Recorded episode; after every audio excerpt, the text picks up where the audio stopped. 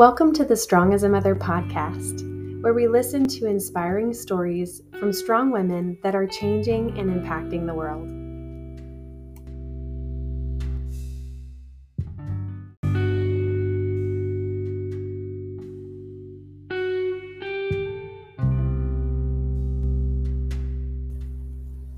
I'm Elizabeth Eldridge, a doctor of physical therapy specializing in pelvic and women's health at Bodyworks Women's Health and Wellness in Greer, South Carolina. Thanks for joining me today.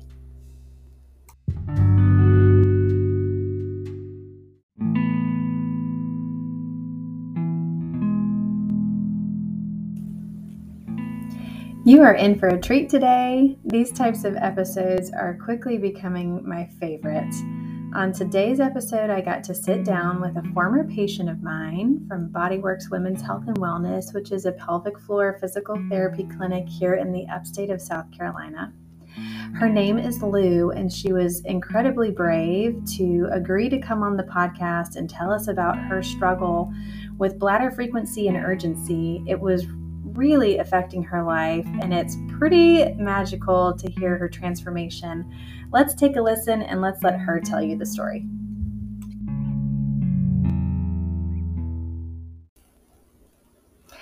I have to mention and apologize for the quality of the audio in this podcast recording. Um, my audio as the interviewer is very poor and very garbled, so I apologize for that. However, the patient, Lou, her audio is wonderful, so you can hear her responses to every question. So I do think this is still a very worthwhile podcast to publish, even though our audio is a little funny her responses are there and are super meaningful. And for people who are experiencing urinary frequency and urgency, I definitely hope that you take a listen. All right. Lou, thanks for being with me today. Um, Lou is a patient who has been through a plan of care at Bodyworks and she's been really gracious to offer um, sharing her experience with us. So, Lou, I would love for you to just tell a little bit about who you are and what kind of work have been to you. Yeah, hi. Uh, I'm really flattered that you asked me to do this, and I'm excited to do it because um, pelvic floor physical therapy has really changed my life. Um, so I'm 42, almost 43. I've got two kids, a new husband. I've got two really cute, stinky dogs. Um, I what I really like to do in my spare time is community theater if I have the opportunity and the time. Um, I have a small, very very small house cleaning business, um, and I am currently so worn out doing that that I have decided to go back to school. By the way, and I'm going to study um, ASL so I can become an interpreter. Wow, this is fun! I, I get to learn this about you today. yeah surprise! I'm so ex- i'm so excited. Oh my god. It's i think it's a great career for somebody with um, theater experience also. Yes that is wonderful. I love learning about today. That's nice. Yeah. So, looking back um, kind of on your life when is it that you first noticed that maybe something was a little off? This may be something that is more obvious now in hindsight and maybe wasn't as obvious at the time. But when did you notice something was a little off? It's probably in two parts. Um, I wet the bed for a long time. I say long time, until I was eight. Um, I don't know if that's associated with the problems I had as an adult because my sister has um, an overactive bladder as well, and she was not a bedwetter. Um, so I knew I was different then. And then as an adult, so I was in the restaurant industry for years, 25 years, and um, I just know I would go so much more than everybody else. And when we would drink and party, and like when I was younger, um, I would go so much more than everybody else. And then the older I got, I was constantly talking to my doctors about my overactive bladder and how much I went at night. And the answer was constantly, yeah, that's unfortunate. You just have an overactive. Like no one ever called it overactive bladder. They said I was too young to diagnose me with anything. then in my 30s, when I moved here, um, I was 35 or 36 uh, to South Carolina. I finally had a doctor who was like listening to me. I love this woman. Um, she was like, "Yeah, you have an overactive bladder. Let's get you on some medication." Um, because I qualified for Medicaid, so it was easier for me to to get that. Um, and I had just dealt with it for so long that I took that medication and it made me miserable. And I was like, "Forget it. I'll just deal with it the way I've dealt with it forever." So, what exactly were your symptoms, and how how did your symptoms progress? If they did progress, like what exactly were were they? Just always going, always, all day long. I kept track of it one time when I was pregnant with my second child, and I had gone like 27 times in like 12 hours. I don't even remember what it was. And I remember my OBGYN being like, Yep, that's what it's like being pregnant. She'd had five kids, so I think she just had no sympathy for anybody, um, which is like a blessing and a curse to have your OBGYN have had a lot of kids. But um, she just had no sympathy. Um, and like urgency so like no matter where i went i had the path in my head like where can i go to the bathroom and i would tell people when they asked me about my bladder problems i was like you know that commercial gotta go gotta go gotta go gotta go and then they they had the commercial about mapping out your plan to go to the bathroom. You remember that commercial? I was like that's me. I know where i'm going and i have to know how long i'm to be in the car. And it, it was like i would tell people i had the bladder of like a five year old but that wasn't true. I mean, my, my children had better control than I did. We'd get in the car and it, everything was miserable, going all the time, all the time. And in the restaurant industry, when you're in the weeds, like up to your neck, and and there's no time to breathe, and you've got to go, you just, I just had to deal. You know, I would tell my bosses when I got hired that I had a bladder issue, um, because I knew they would be like, why is she in the bathroom all the time? I didn't want anyone thinking I had a drug problem. Seriously, I thought they were going to think that I said was like, had other issues, you know, that weren't medical. I don't know. Yeah, so you felt like you were having to explain yourself a lot. And yes. Like a little bit like where I was kind of going with the next question of how did these symptoms really affect your life? And that's already an example of getting hired somewhere and immediately feeling like you have to explain your bladder. Yeah, um, there was a huge moment in my relationship with my um, my husband. It was, I would say, early this summer. We went camping. We hiked in um, somewhere, and we spent the night overnight. And I got up seven times out of the tent into the cold to go pee, squat and pee, and I was like wet by the like I was just wet. I was just like it was horrible. I mean, I woke I had did I hardly slept. I was in tears the next morning and I was like, I can't camp anymore. I can't camp anymore with you. And it it was like devastating to me. Yeah, so feeling like you were gonna have to say no to some activities that you otherwise think you would have enjoyed, right? Yeah. Because of the symptoms, it felt like it was gonna be impossible to do that again. Yes, yes, exactly. So how did you first learn about pelvic floor physical therapy?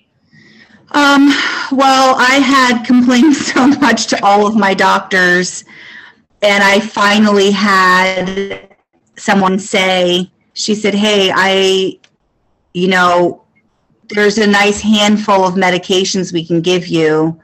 But if you don't find something that works well, pelvic floor therapy is going to be your best bet. And I had never heard of it and I didn't know what it was. And then I did some you know, I asked her about insurance, um, and that was a hurdle I had to figure out. Um, so, yeah, it was it was a nurse practitioner here locally that told me about it, and then I heard it from um, the original doctor that I saw in the beginning here, who finally told me I had an overactive bladder. She was like, "It's just your best bet, man. Like it's going to be the best thing that you can do for yourself." And it was like everyone I spoke to about it was like, "Have you talked? Have you heard about pelvic floor therapy?" And I was like, "Yeah, man. I just, I got to do it. I got to pull the trigger." So. What did you initially think about the idea of pelvic floor physical therapy when you first heard about it? What were some of your initial impressions? I just was so clueless about what to expect. Um, I think what I imagined, um, it feels a little bit juvenile, but I thought it was going to be a lot of like someone inside of me every time. Um, I thought it was going to be me in the stirrups, um, someone massaging my bladder or so. I just didn't know. So I was imagining so much more um, physical touch from um, the physical therapist um, than actually is there. Yeah, so what was your experience with pelvic floor physical therapy? How would you explain to someone um, with some symptoms similar to yours what to expect if someone asked you, well, what was your treatment actually like? What did the physical therapist do if your legs weren't up in the stirrups the whole time? So it was, um, you know, first of all, my physical therapist has had a very good bedside manner. And um, yeah, so much like a visit to the OBGYN, you're going to have to scoot your butt to the end of the table and it's never going to be far enough. and they do, um, they do a physical exam and ask you to do some things, some breathing, some clenching, um, a couple of exercises, but that's it for, for that kind of um, physical touch. Um, and so, you know, as women, we've all gone through that anyway. So it was like not really that big of a deal. And, you know, she got a lot of information out of that uh, for, for our plan of action after that. And then, you know, the work was the exercises that she gave me to do were, um, you know, they were, I don't know the word tangible. They were like not easy, but like not so hard that I was like, couldn't do it at home.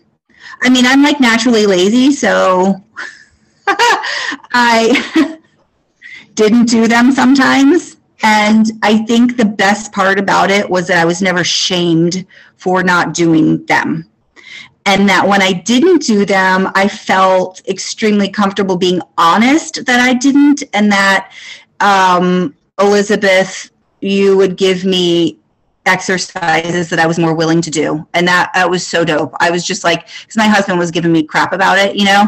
Um, he's like, you're going to be in trouble and you paid all this money to do this thing. And, uh, but you made it so that it was like, worked for me, worked for me better. Yeah, so it sounds like to you it felt individualized because Uh-huh. It's not a one size fits all. We have to meet people where they are, and sometimes it doesn't mean it means that we have to reevaluate how we're prescribing the exercise or Yeah. utilizing additional types of treatment in lieu of some exercises in order to um, still make some progress. Yeah. How long um, has your journey of healing been going on? Like, how long did you do physical therapy? What was the time frame of that? God, I can't remember when we started. Um, it was this summer, wasn't it? Yes. It was this summer, yeah. Um, and so I guess it was, it's an eight week program. And you go once a week for four weeks. And then you go every, or I went every, I went two times every two weeks. And then we waited four weeks and then another four weeks. And then it ended in two sessions um, of Pilates, which is super cool. If you've never tried Pilates, I, I, I like, I loved it. I mean, it was like, such a good workout for my core um, and my pelvic floor and my hips and all of the things that I need to be working on. But, um, you know, with someone there and some equipment, because I'm not good at doing stuff at home by myself. I'm not self motivated. So, as we have established. Well, what is your life like now after completing your pelvic floor physical therapy? How is your life different? So the biggest thing is, so my number one goal was to be able to um, go to the bathroom zero times at night. Um, and something I did learn from you was that for a person of my age, um, that it's very normal. Zero to one times is normal. So I go about two times a night. on the regular, and I've gone more than that a few times. But I like, for example, on my honeymoon, where I was drinking a lot and like staying up and blah blah blah. You know, so um, lifestyle things do not help help it. Um, but so like quality of sleep is has just it's skyrocketed um, and the other thing is, I just like enjoy my day. I'm not constantly thinking about the bathroom or being wet or changing my underwear. I mean, I would go and I would wipe, but you just get that like that dirty feeling when you go all day long. And I don't buy as much toilet paper, and that is not cheap. toilet paper is not cheap, especially if you buy good toilet paper. Yeah, so you um, that example that you gave with camping of, of peeing times in one night to peeing zero to two times a night. And so you're not having to wake up that much, and the day, you're not having to constantly know exactly where the bathroom always is, every place that you go. Um, so it sounds like you can kind of be able to free up some space to just think about something else, right? Yep. Yeah, exactly. What Yeah. advice would you like to send to someone who may be experiencing some of the same things that you're experiencing? Because we know that there's someone else out there who may be in a situation like you were a couple years ago and they're wondering what they're supposed to do. What advice would you send to them? Um, do it. Do just do it for yourself.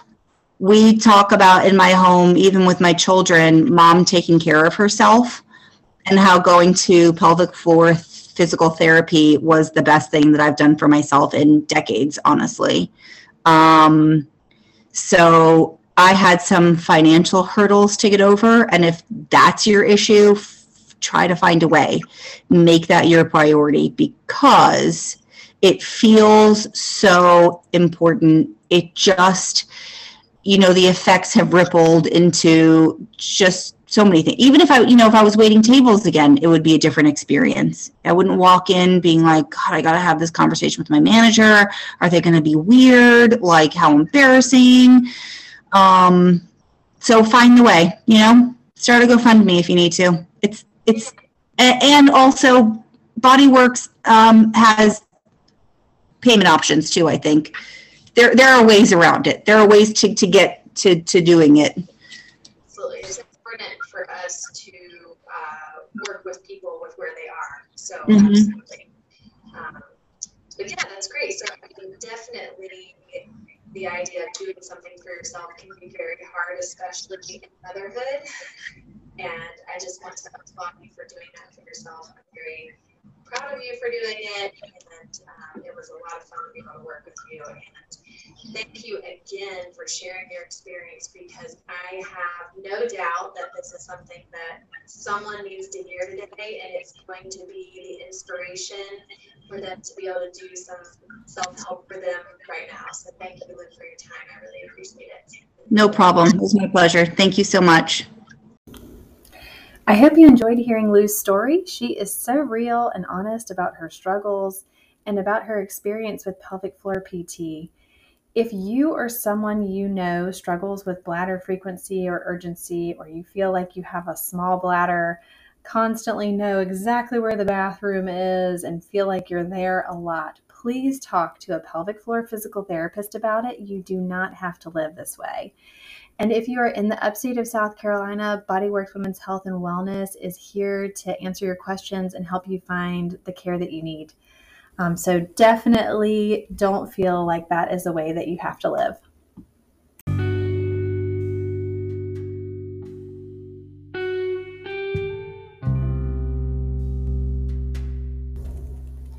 Thank you for tuning in to the Strong as a Mother podcast.